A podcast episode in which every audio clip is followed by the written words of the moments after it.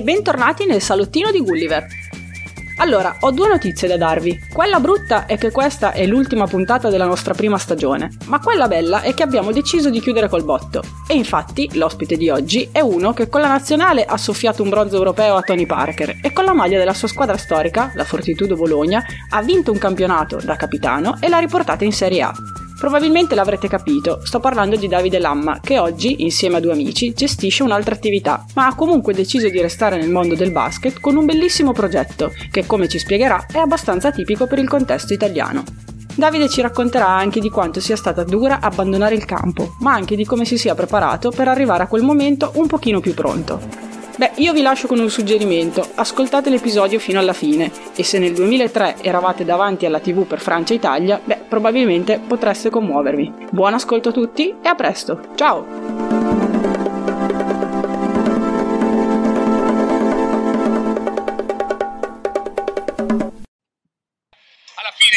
Quintetto azzurro è Lama Playmaker, Basile Guardia, Sorania Dalla piccola assieme a Galanda e Chiacic. Dall'altra parte c'è Jerome Moiso che in un momento di grande difficoltà e anche un po' di rottura con i compagni. C'è Diumassi in quintetto base vicino a Parker. C'è Tariq Abdul-Wahad con Florent Pietrus. Qualche cambio anche per Alan Weiss. Il primo pallone schiacciato per terra proprio per Florent Pietrus.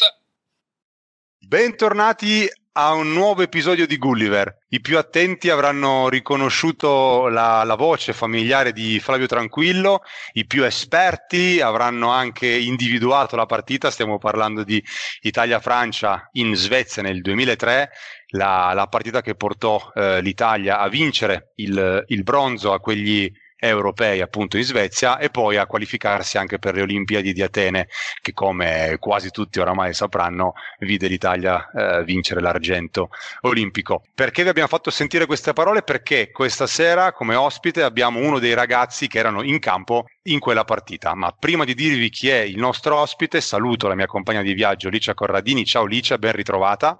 Ciao Gabri, ciao a tutti e, e con molto piacere, eh, con un pizzico di emozione, che vi presento l'ospite, Davide Lamma. Ciao Lammino, benvenuto, grazie di essere qui. Ciao Gabri, è un piacere mio. Ok, bene, allora ti abbiamo fatto rivivere qualche secondo di, di quando eri più giovane, o forse di quando eri giovane, Ti basta.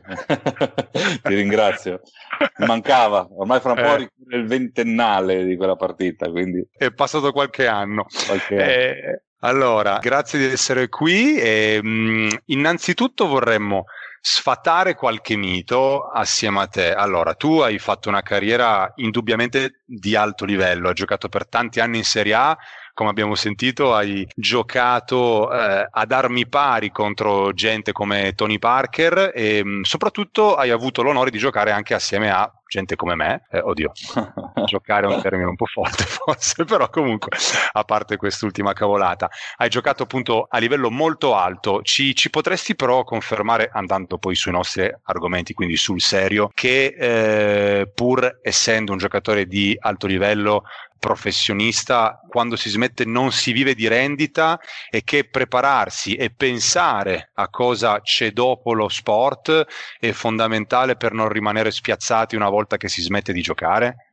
Assolutamente sì, e io ho cominciato a pensarci proprio quando ho giocato con te e ho capito che era il momento in cui era giusto pensare al dopo, no scherzo, ma assolutamente sì, giocare è una vita stupenda, chiaramente è qualcosa che, che cominci da, da ragazzino e, e, continui a farla come lo facevi da ragazzino, uh, anche se è il tuo lavoro con la stessa passione, e chiaramente ti ritrovi a non farla più o non poterla fare più in un'età in cui gli altri sono molto più avanti dal punto di vista lavorativo e mentre tu fondamentalmente non hai mai lavorato un giorno nella tua vita, nel senso che ti aspetta poi a, alla fine della carriera. Non è facile prepararsi per nessuno, è una condizione secondo me, è, come dici te, eh, eh, sfatare un mito, eh, cioè nessuno è pronto anche se ha guadagnato tanti soldi, figurarsi dei giocatori diciamo uh, medi o, o, di questi tempi in cui non si guadagna più quello che si guadagnava eh, vent'anni uh, fa, mm, ma anche al di là della, de, de, delle cifre che puoi aver messo da parte, ci sono delle statistiche per esempio soprattutto negli Stati Uniti in cui c'è una percentuale mostruosa di giocatori eh, professionisti di, di, vari sport, sia di baseball che di pallacanestro che di football americano, che a due o tre anni dalla, dal ritiro si trovano con eh, enormi problemi finanziari, c'è gente che guadagna milioni di dollari. E secondo me non è per incapacità, per uh, una vita fatta di, di, lussi e di sperperi, ma è perché è, è, è l'abitudine a, al fatto che in qualche modo poi ci sarà una squadra che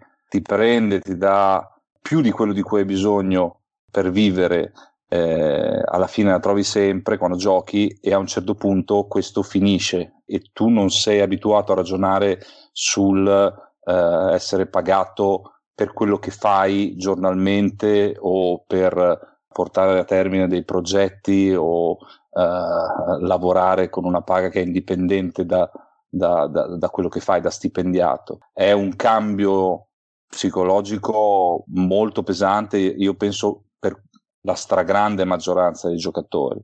Ed è ovvio che bisogna prepararsi e bisogna prepararsi quando hai ancora la possibilità comunque di, di fare il tuo lavoro, che magari in quel momento è chiaramente giocare a pallacanestro, però cominciando a dare un occhio a quello che succede nel, nel mondo reale, che è molto diverso, e tu Gabriele lo sai bene, da quello che è la tua quotidianità, da quello che è proprio anche il tuo rapporto col lavoro, con la maniera in cui ti guadagni i soldi che ti arrivano sul conto corrente ogni mese.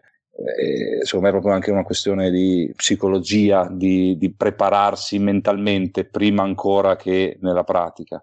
Guarda, hai detto una cosa um, fondamentale che tra l'altro noi abbiamo richiamato proprio dopo la, la, nostra primissima puntata, postando il video, un video di Tony Parker, e quindi qui ritorna Tony Parker, che sì. all'interno del documentario sulla sua carriera, sulla sua vita, dice proprio questa cosa che hai detto tu, e cioè che lui, chiaramente stiamo parlando di un livello altissimo anche a livello economico proprio. Lui ha detto io ho cominciato a muovermi a livello imprenditoriale di sviluppo delle conoscenze delle relazioni prima che smettessi di giocare, perché sapevo che una volta che io avrei smesso di, di insomma, di essere quel tipo di atleta che ero, probabilmente non avrei avuto le stesse attenzioni.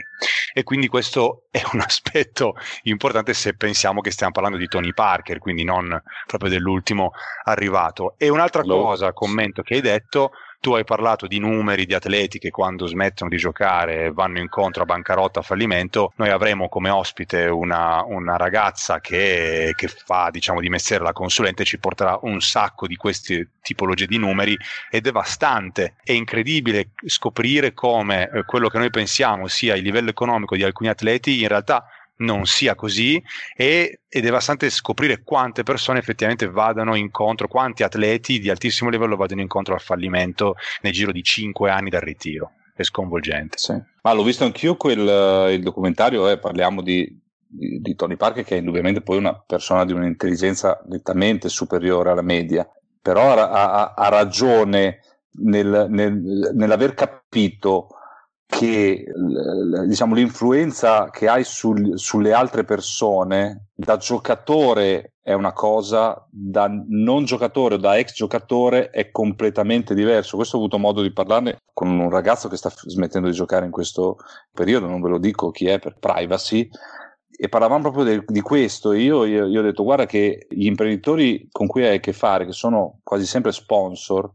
sono loro che entrano nel tuo mondo che è il mondo della pallacanestro, della squadra, de, di, di, di, di, un universo che a loro piace e, e, di cui sono appassionati. Nel momento in cui tu non fai più parte di quel, quel mondo, perché sei un ex giocatore, eh, sei tu che devi entrare nel loro mondo, non hai più quella, eh, diciamo, quel privilegio. Magari la porta è aperta e puoi, e puoi entrare a parlare, ma dopo non si parla più di pallacanestro, si parla di lavoro. Tu non hai più quel privilegio, quella porta aperta per ottenere qualcosa, devi presentare qualcosa di valido. La dinamica cambia completamente. Eh sì, insomma deve avere qualche cosa da offrire, deve avere una merce di scambio eh, valida, come dici appunto tu, e, e, di imprenditori, benefattori, filantropi, giustamente non ce ne sono poi tanti, ma perché è normale, se si ragiona in termini economici, tu devi essere una risorsa, eh, non ti vengono fatti favori in virtù del tuo passato di atleta ed è giusto che sia così. Quindi Oppure ti questo... vengono fatti, ma è un test, cioè a un certo punto devi, devi produrre. Certo, certo, certo, certo. E anche dal punto di, di vista imprenditoriale, aprire qualcosa, un negozio, un ristorante, un'attività, investire in, nell'immobiliare piuttosto che in qualsiasi altra cosa, bisogna stare attenti perché per quanto tu possa eh, sentirti persona intelligente o eh, devi stare attento perché se eh, i soldi che hai guadagnato li investi male, quando ah, sì, sì. metti a giocare, eh, sì, se, se, prendi una batosta vera, dopo devi andare a lavorare per vivere e questo è uno scoglio piuttosto grosso per i giocatori. Eh, non vai a lavorare per incrementare il tuo patrimonio, ma devi andare a lavorare per pagare le cose che devi pagare e questo è psicologicamente molto pesante. Poi ti dico, io, io mi considero aver fatto una carriera uh, o più carriere, diciamo, perché ho chiaramente smesso di giocare tardi, ma io ho avuto almeno due momenti in cui avrei potuto smettere. Tra l'altro, Gabri, proprio prima di venire a giocare quella, quello scorso di stagione con te, io avevo dato per scontato di aver, di aver smesso perché non, diciamo, era, stavamo attraversando quegli anni di crisi nera della, della pallacanestro, eh. veramente c'erano pochi, pochi soldi. Diciamo, avuto anche quella che oggi considero una fortuna, cioè di aver visto altri mondi non, in cui la, lo sport, la pallacanestro non erano al centro, in modo da mettere il naso fuori da tutto quello è, che è il mondo in cui il primo argomento di conversazione è la pallacanestro e poi viene il resto e ho avuto l'occasione di vivere in mondi in cui la pallacanestro non è un argomento di conversazione e, e che c'è diciamo un universo di cui la pallacanestro è solo una piccolissima parte nel mondo del lavoro. Non sempre è il passepartout per ottenere qualcosa. E insomma questa è una grande formazione nel senso ti dà la dimensione che eh, la pallacanestro non è la chiave per tutto. Non è un privilegio per qualsiasi cosa. Quando finisce potresti dover affrontare con un mondo a cui della pallacanestro non interessa niente. Ecco, e parlando di quando finisce la pallacanestro, tu che hai smesso tardi, se non sbaglio a 40 anni e non è cosa da tutti, come hai iniziato a costruire il tuo, il tuo post carriera? Come ci hai pensato e soprattutto avevi già intenzione di rimanere nell'ambiente o è un'idea che magari è maturata nel tempo? Ma guarda, di rimanere nell'ambiente sì, non ci ho mai pensato in maniera convinta. Io dieci anni fa ho aperto un, um, un negozio nel 2010 di arredamento e i proprietari siamo in tre, siamo io, tutti ex giocatori, io Davide Raggi e Alessandro Cittadini. Ci lavora solamente Davide Raggi che purtroppo ha dovuto smettere molto presto per un infortunio, quindi tutta questa transizione ha dovuto farlo eh, forzatamente quando non aveva neanche neanche 30 anni. Quello fortunatamente ha attraversato eh, la crisi fino al 2015 e adesso sta andando bene, ne sono molto contento, ma diciamo io sono uh, uno dei proprietari e, non, ho, non, era la mia attività, eh, era più un investimento, ma anche lì è stata una bella esperienza imprenditoriale perché all'inizio è stata abbastanza complicata, uh, un po' la genesi di questa società ha avuto qualche qualche problema iniziale con eh, i, i, soci precedenti, quindi ho dovuto diciamo, fare un corso accelerato di, di, di, commercialista e come funziona la società, di SRL, di cosa si paga, di come si paga e, e, e, e di cosa vuol dire avere eh, dei soldi investiti in qualcosa che di punto in bianco, se non viene gestita bene, se non viene seguita, se non, non si imparano delle cose, eh, potrebbe potresti perdere tutti i soldi che, che ci hai messo. Fortunatamente poi eh, insomma qualcosa ho imparato, poi Davide Raggi che, che è diciamo il vero padrone della, um, della nostra attività è stata una grande fortuna perché è veramente lui è sì un imprenditore per necessità lo è diventato ed è stata una grande fortuna però ecco non basta mettere soldi in qualcosa perché funzioni, bisogna seguirla e quindi è, anche quello è un'esperienza che prima la si capisce e prima si, si comincia a diciamo, vedere come va il mondo nella realtà. Detto questo, io ho avuto la fortuna di finire a Bologna, che non era nel, diciamo, nei miei obiettivi, eh, né che la, che la Fortitudo fosse in Serie B in quegli anni, né che io avrei finito a Bologna e avessi eh, potuto smettere eh, già avendo la possibilità di fare fondamentalmente quello che volevo, perché quando io ho smesso, uh, in realtà ne avevo 39, mi hanno detto cosa vuoi fare, vuoi allenare i giovanili, vuoi fare il vice, vuoi fare il dirigente. Io sapevo quanto sarebbe stato difficile stare fuori dal campo, quindi non volevo starci, stare in campo senza poter giocare. Mm. E quindi avevo scelto il dirigente, volevo imparare a, a vedere come si gestisce una società al di là del campo e avevo la fortuna di poterlo fare a, in fortitudo, quindi con tutti i cuscinetti possibili e immaginabili per eh, imparare o per commettere eventuali errori. Poi in realtà poi sono, dopo questa fatica disumana in cui ho detto basta, la palla non la tocco più, mi al- vado a fare box. Obbligato. Sono stato obbligato a tornare, quindi ho giocato semifinale e finale di A2 eh, a 40 anni suonati e quindi ho dovuto ritirarmi e ri-ritirarmi due volte.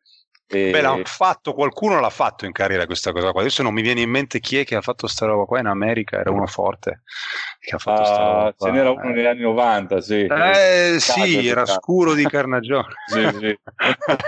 lui, lui, bravo, esatto. no, eh, io lo sapevo che sarebbe stato difficile, ma io, anche voi avete giocato, la dinamica della partita a me negli ultimi anni non mancava l'allenamento, non, non, cioè, non, non, mi mancava neanche la stagione regolare, mi mancavano cioè, solo i playoff, quei due mesi di, in cui vivi esclusivamente per, il, per, la partita, per gara 1, per gara 2, per gara 3, per gara 4, per gara 5, e quella sorta di bolla che si creava per me era una droga. Quell'idea del vincere e perdere, di, di questo feedback continuo che hai ogni settimana, io sapevo che era la parte che mi sarebbe mancata di più e io cercavo di prepararmi a far sì che uscisse dalla mia vita quel, quel, quel, proprio quella, quella, quotidianità o quel, ritmo. Arrivi la domenica con l'adrenalina che, che, sale, poi il lunedì scende, poi pian pianino si risale, sei abituato così da, da 20 anni, da 25 anni a questo ritmo che è sempre quello e poi diventa fitto quando arrivi ai playoff e poi ti riposi i due mesi d'estate ma ti devi allenare, soprattutto poi quando diventi vecchio ti devi allenare il triplo. Ecco, io sapevo che mi sarebbe mancata quella, quell'adrenalina, quella, quella sensazione. Proprio per questo ecco, ho deciso eh. di staccarmene il più possibile. E infatti andavo alle partite e io mi annoiavo. Non riuscivo a starne fuori, cioè volendone stare fuori mi annoiavo perché non ero partecipe, capito? Certo. Ah, guarda, eh, mi, mi, fa sorridere che tu abbia tirato fuori proprio questi esempi perché noi abbiamo preparato una piccola eh, sorpresina per te. Quindi, quindi, ti facciamo sentire qualche secondo di questa sorpresina, poi torniamo e valutiamo le tue reazioni e ti, ti faccio una domanda che diciamo prosegue nel solco di quello che stavi dicendo. Ok.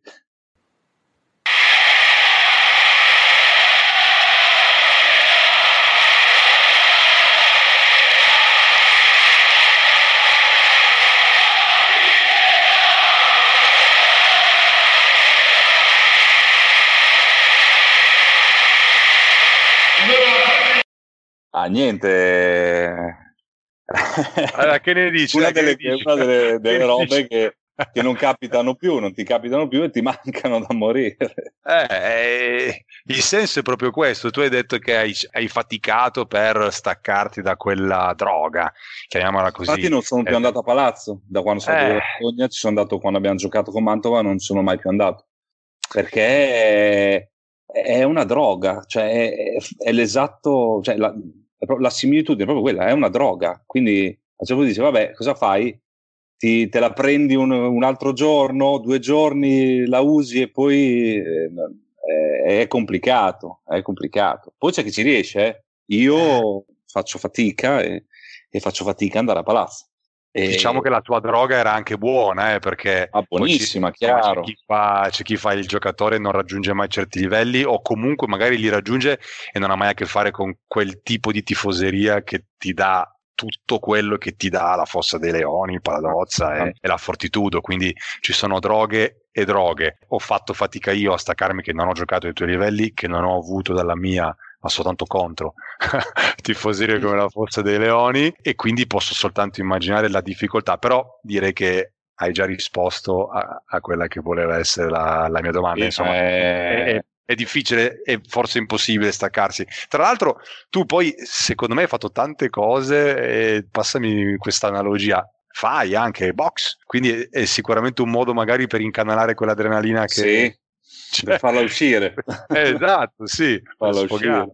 Eh. Sì, sì, la box è, è molto faticosa e ho capito in fretta un'altra cosa, che quando smetti fai fatica a, a andare a letto con la sensazione di aver fatto il tuo dovere se fisicamente non sei stanco. Quindi magari hai fatto una giornata di lavoro di, al computer, di testa, di relazioni, al telefono, di progetti o di qualunque altra cosa, ma arrivi la sera e non hai quella stanchezza lì e, e ti sembra di non, di non aver fatto il tuo dovere. Ora la box è molto pratica perché in un tempo relativamente breve ti stanchi come fare due allenamenti di pallacanestro perché dopo aver fatto la, la, box ho detto la box è uno sport tutti gli altri sono dei giochi.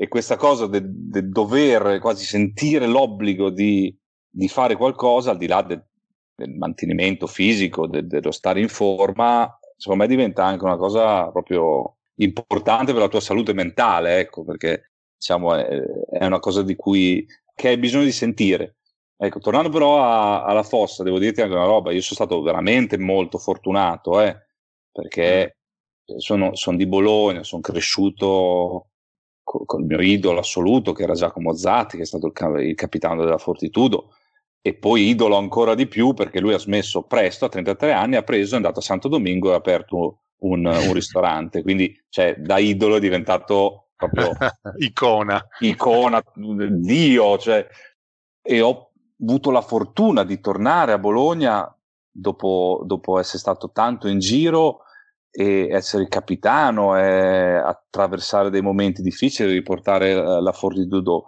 eh, un po' più su, tirarla fuori dal baratro, un momento in cui la gente veramente era tornata ad essere vicina alla squadra al di là del livello a, diciamo dal campionato che, che era disputato.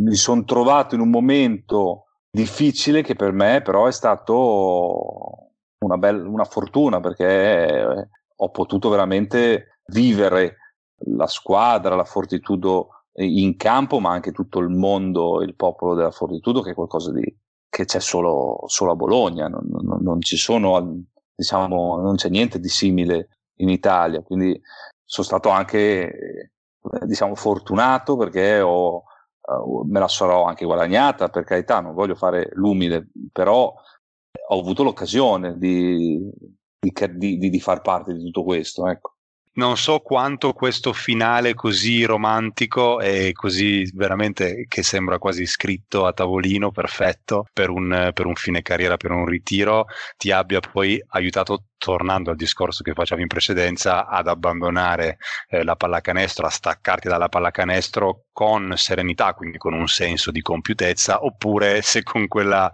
eh, malinconia no, che, che, lascia, che, lasciano tutti i grandi amori, tutte le grandi relazioni. Con grande quindi... consapevolezza. Eh, ok, bene. Con grande consapevolezza l'ho lasciato, nel senso che mi sentivo pronto, ecco, non ero pronto, ma mi sentivo pronto, sentivo che era il momento perfetto perché potevo smettere dopo aver vinto un campionato, che anche quello è, è un culo incredibile perché non è così, non è, ecco, nella mia testa è, non è così scontato che tu vinca la, l'ultima partita della tua carriera.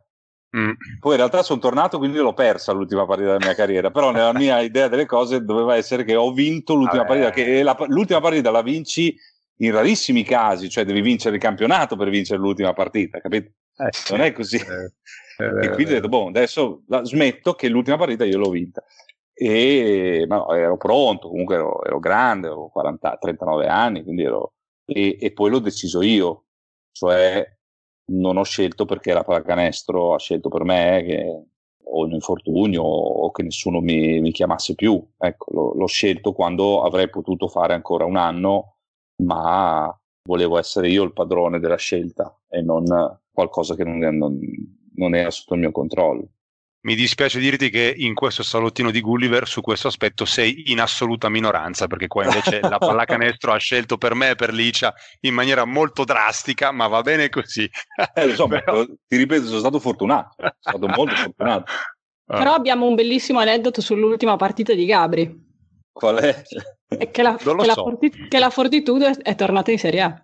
Ah no, beh, non è l'ultima, è la penultima. La penultima, ah, okay. ah. No, no, beh, però di simpatico c'è che effettivamente i primi playoff della mia carriera, quando avevo 17 anni ed ero a Biella, sono stati proprio contro la Fortitudo. Non so se te la ricordi Davide, quella famosa partita, quella famosa gara 2 dove Biella prese 50 punti a, al Paladozza eh, sì. di qualche anno fa, l'anno che poi perse in finale con Treviso, se non ricordo male. Ecco, io sì, c'ero. Sì, e la penultima partita della mia carriera fu proprio al Paladozza, è stata al Paladozza la, quando poi ha vinto il campionato del salita. Ma a parte, e adesso parte... sei a Bologna, pensa. E adesso sono a Bologna, incredibile. ricorsi, ricorsi storici. Esatto. Tutto... Io sto e... aspettando il momento giusto per dirvi che tifo Virtus, però a questo punto non lo dico. ah, questo non me l'avevi detto però. Eh, eh no, tempo segreto. Ah, ma, eh, ma ognuno ha i propri scheletri nell'armadio. Eh, eh, anche voi avete i vostri, mi dispiace. Eh, anche io ho fatto degli errori nella vita. In Hai passato. perso il diritto a fare la tua ultima domanda, Licia, mi sa. No. Sì, temo, Puoi farla per interposta persona, però. esatto. Facciamo così, io la introduco e poi tu la fai, dai, facciamo vai, così. Vai. Okay. Allora, abbiamo parlato tanto della tua carriera, di quello che tu hai fatto come giocatore, abbiamo anche accennato a, a qualcosa di quello che tu hai fatto fuori dal campo, però la tua attività oggi che non sei più un giocatore, hai già accennato qualcosa, sei stato allenatore, hai fatto il dirigente, oggi rimani comunque legato al mondo del basket, in che modo Licia? Allora, hai un progetto eh, di diciamo, allenamento individuale per i professionisti che si sviluppa nel, nel, periodo estivo, quindi quando i ragazzi e le ragazze non sono impegnati con le loro società e vorremmo sapere un po' come si sviluppa questo tuo progetto, come è nato e qual è l'obiettivo sia a livello generale che a livello più personale. Grazie della domanda. Allora, il progetto che si chiama Basic 2 eh, nasce tre anni fa. Io dopo, la, dopo aver smesso a Bologna ho fatto quasi un anno a Mantova da allenatore, poi ho avuto un'offerta da Pietro Basciano di andare a Trapani a fare dirigente con un ruolo tra l'altro molto bello. E sono andato e è stata una bellissima esperienza dal punto di vista della conoscenza veramente che mi ha arricchito tal- moltissimo.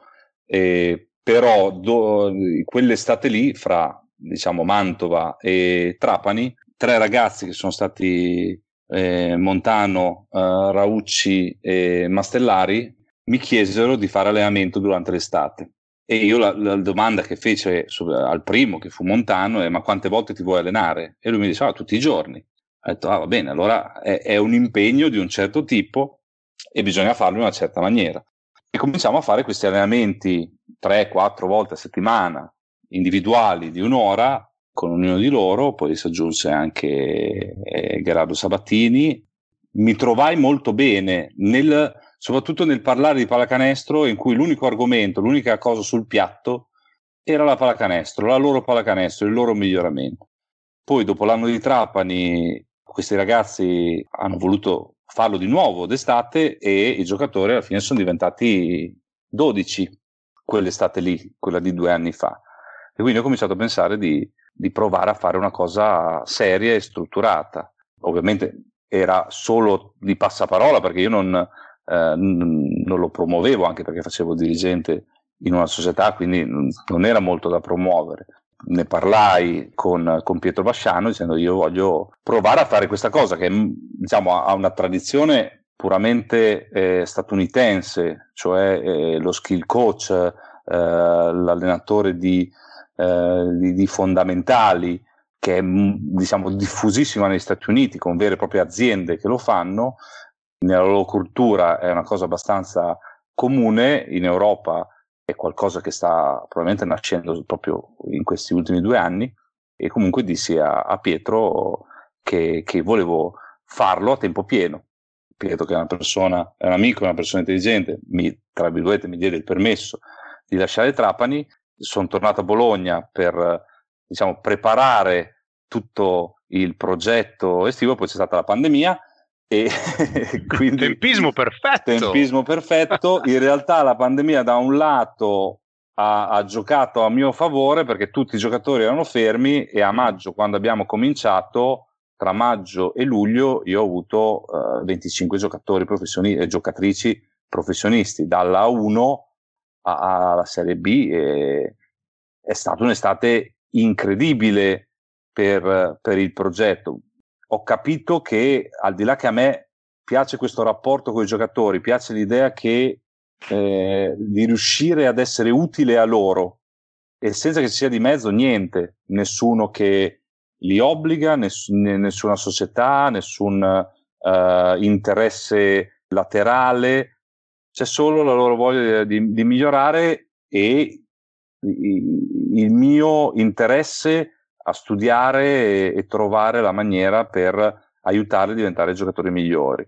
E sta funzionando. Poi si declinava, si sarebbe dovuto declinare d'inverno in allenamenti all'interno di, di, di, società che hanno dei gruppi giovanili che fanno anche magari le prime squadre, quindi per allenare dei gruppetti sui fondamentali stava andando bene, però poi dopo le chiusure hanno, hanno creato chiaramente la condizione di non poter andare avanti, quindi però mi lasciava l'idea rimane comunque. Esatto. Sì no ma certo, c'erano stati diversi diciamo alla fine è successo ad ottobre poi a novembre abbiamo dovuto già interrompere però c'era, c'era interesse secondo me è una cosa che, che, può, che interessa alle società che interessa ai settori tecnici di queste società eh, non necessariamente solo a Bologna perché lavorare su, sui fondamentali non vuol dire fare esercizi sui fondamentali ma curare solo quella parte che è legata ai movimenti e al miglioramento dei fondamentali con una persona che non è quello che giudica i giocatori, perché io non ho un rapporto molto semplice con i giocatori, perché non li devo far giocare, non li devo giudicare, non li devo, eh, devo valutare, valutare, se si stanno impegnando o no. Se non si vogliono impegnare, semplicemente non vengono. Se sono lì, sicuramente si impegneranno. E quindi si pa- parto già da diciamo, un rapporto più snello, più semplice con i giocatori. E, e, questo funziona anche d'inverno con i ragazzi delle giovanili. Ovviamente io devo presentargli delle cose che loro avvertano subito che gli sono utili, ma io me ne studio queste, questi allenamenti proprio perché poi in realtà non devo studiare tutta la parte di squadra. Preparare un allenamento individuale per un giocatore mi impiega tanto tempo quanto preparare un allenamento per tutta la squadra quando ero a Mantova a fare l'allenatore e magari c'è anche una preparazione precedente, quindi vedere questo giocatore cosa fa, cosa non fa, che caratteristiche ha.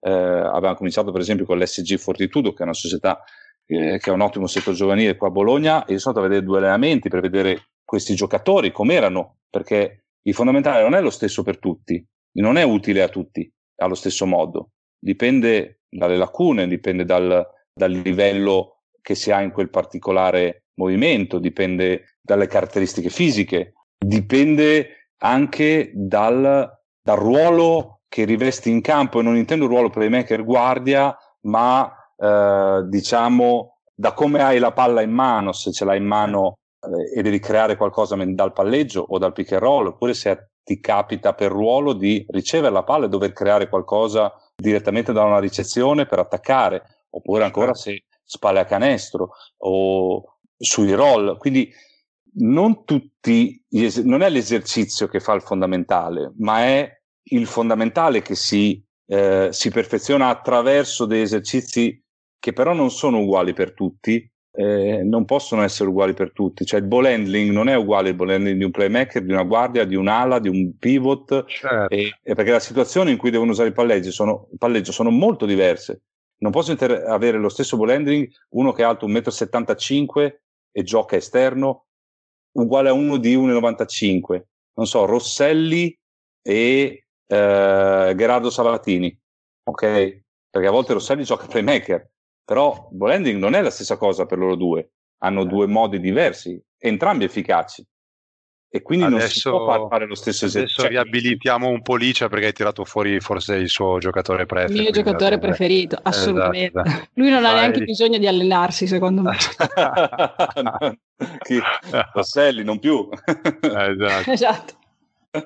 No, Comunque, però adesso. Hai detto poi... una cosa molto bella, hai detto che studi, eh, insomma, diciamo, per aiutare i ragazzi a migliorare. E immagino quindi che farai, farai, video e li guarderai anche durante la stagione. Ti chiedo se dai a loro dei feedback, magari, non so, guardi una partita, ovviamente senza andare in conflitto di interessi con eh, il loro allenatore di quel momento de- della stagione, però magari li senti comunque, gli dai dei feedback dopo aver visto eh, le loro partite o invece, non so, prepari le cose e poi le sviluppate durante l'estate? No, con molti c'è un feedback non tanto nel dopo partita, ma dopo un ciclo di partite. Ovvero io scarico tutte le, le clip di ogni giocatore eh, dopo ogni partita. Qualcuno, diciamo, ha piacere di parlarne, qualcuno non ne frega niente e a me va benissimo, nel senso sono loro i, tra virgolette, i clienti, quindi sono loro a decidere di cosa, che servizio vogliono. Con molti però scarico le clip e parliamo delle questioni individuali, perché il mio obiettivo è se tu non tecnicamente non riesci a fare quella cosa e quella cosa potrebbe essere utile al tuo gioco, vediamo se con un paio di consigli, con eh, magari se ti concentri su alcuni aspetti e li alleni magari in settimana, troviamo una chiave per fartela sfruttare meglio quella situazione. Questo presuppone eh, un rapporto di fiducia con i giocatori e, devo dirti che con qualcuno, con 4 o 5 ragazzi, questo ormai succede da due anni. È un lavorone, eh, vi dico la verità, nel senso che bisogna seguire, guardare le statistiche, vedere che periodo è, eh, vedere qual è il trend di, delle ultime tre settimane, delle ultime cinque settimane, degli ultimi due mesi, cosa è cambiato, se, se c'è qualcosa da dire, oh, allenati su questo, uh, devi stare attento a questa situazione, quando giochi pick and roll devi porre l'attenzione all'allenamento su questa cosa perché non la stai facendo. E loro si devono fidare e fondamentalmente io dire, non gli devo mai dire cazzate, quindi devo dire cose su cui ho ragionato e che penso gli possano davvero essere utili. L'anno scorso ho avuto un giocatore che è Marcos Delia, che era per caso a Bologna perché era bloccato dalla pandemia, non poteva tornare in Argentina, quindi parliamo di un giocatore che ha avuto allenatori di alto livello, anche in nazionale, e che non sapeva niente della mia vita da giocatore perché semplicemente era in Italia da quell'anno lì. E... Però l'hai portato alla cantina dei sapori, quindi... Esatto, guarda la cantina dei sapori Esatto, davanti a una bottiglia di, di Sangiovese. Poi stordito. L'ho stordito. Spa- spazio pubblicità della puntata l'abbiamo esatto. fatto. Eh, vabbè, dai, questo ci stava, gentilmente offerta da. Questa esatto. esatto. No, però, sai, avere un giocatore e, e, ed ero io sotto esame, nel senso, secondo me dobbiamo lavorare su questo, cosa ne dici te?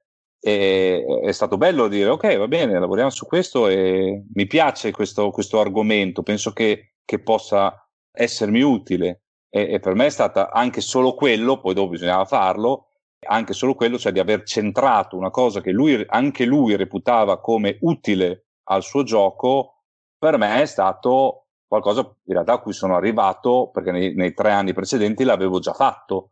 Quindi certo. non era la prima volta che analizzavo le caratteristiche di un giocatore in quella, in quella direzione. Ecco e infatti poi ha fatto allenamento con me perché è stato a Bologna, ha fatto allenamento con me finché non, andato, non ha trovato contratto a Trieste, quindi è stata una cosa che mi ha dato molta soddisfazione, ma al di là del valore suo, il fatto che ci fosse un giocatore che era totalmente eh, su cui non, non, non, avevo alcun precedente, bene o male gli altri li conosco o, o magari un po' sanno e, e io li ho, li, ho, li ho, visti giocare o addirittura abbiamo giocato contro, magari quando uno era molto piccolo e io già vecchio, però era una persona totalmente estranea al mio gioco passato o alla mia vita post giocatore.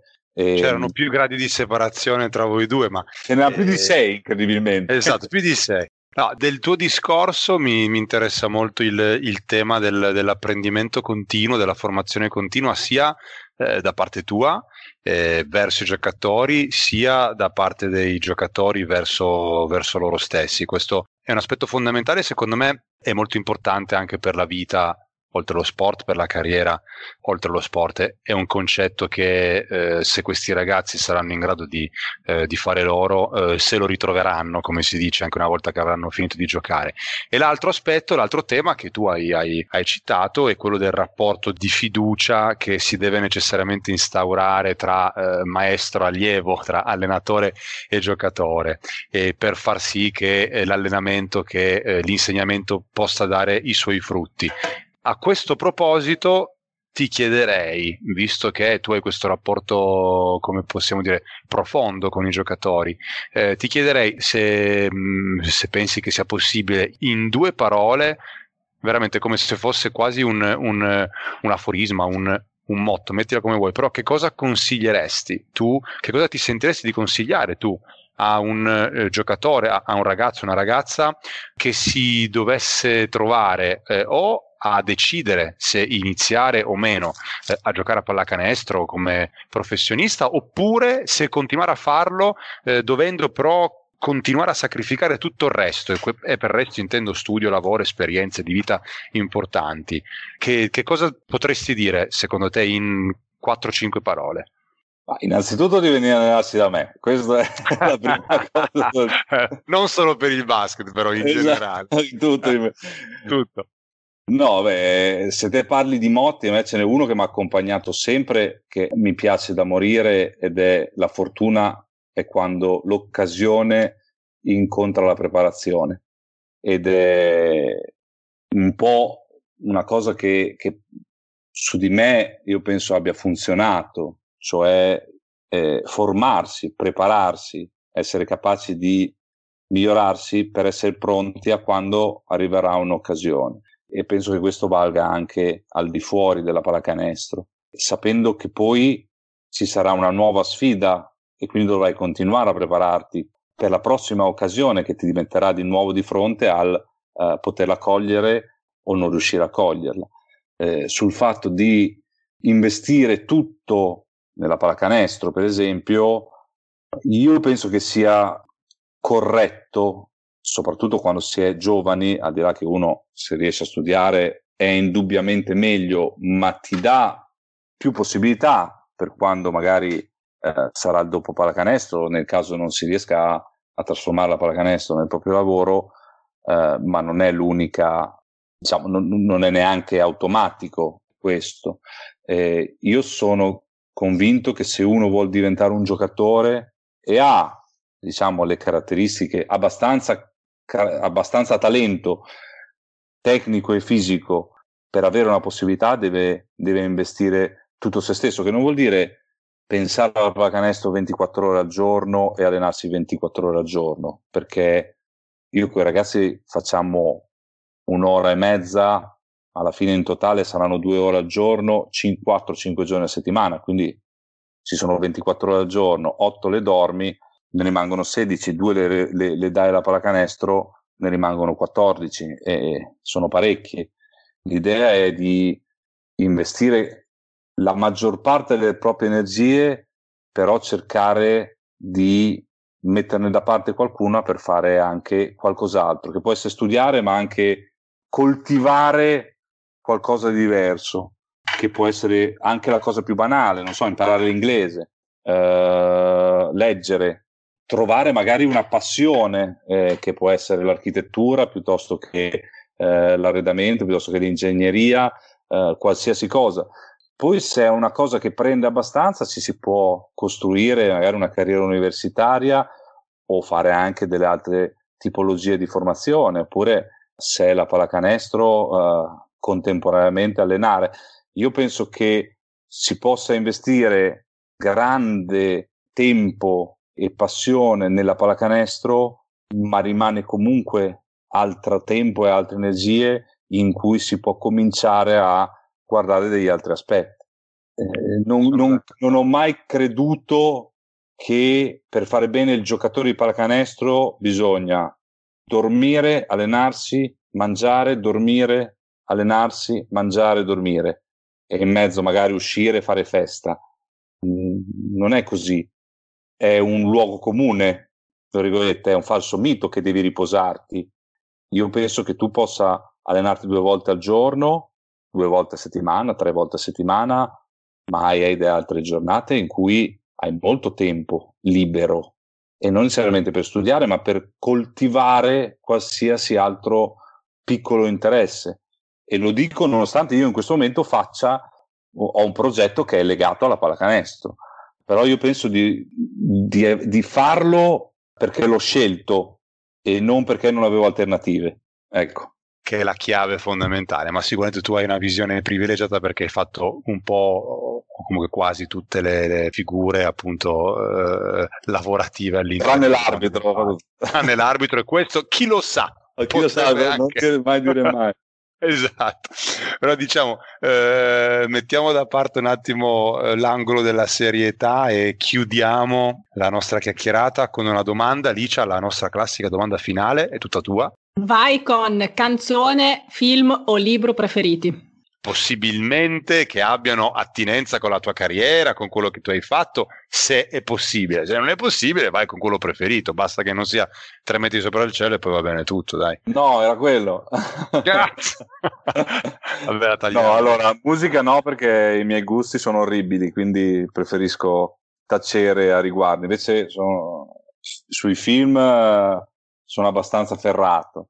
Allora, ti presente che il mio film preferito è Interstellar, l'ho visto 50 volte, ho, ho, ho dei libri su Interstellar, quindi questo è quello, diciamo, da, da, da, adulto. In realtà io sono amante della saga di Rocky, ma veramente da malato, e è un film che si chiama L'uomo dei sogni, con Kevin Costner, che in inglese è The Field of Dreams, eh, oh. che non è vecchio, devi quello guardarlo. Sul baseball quello sul baseball, esatto. Madonna Alice, ragazzi. Che... If, you, if you build it, they will come. Esatto, brava, quello lì.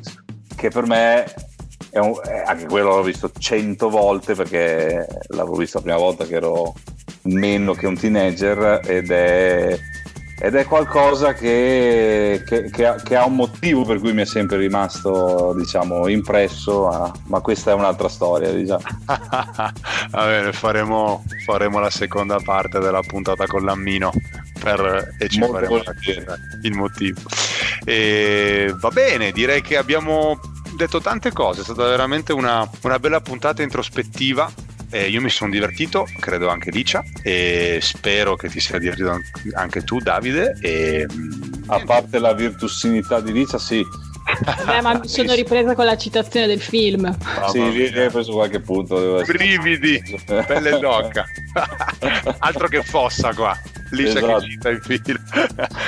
Va bene, dai. E, e allora, Davide, ti ringraziamo di essere stato con noi, ti auguriamo tutto il meglio per, per i tuoi progetti, per, per il futuro. E Grazie è stato veramente un piacere, una bella chiacchierata.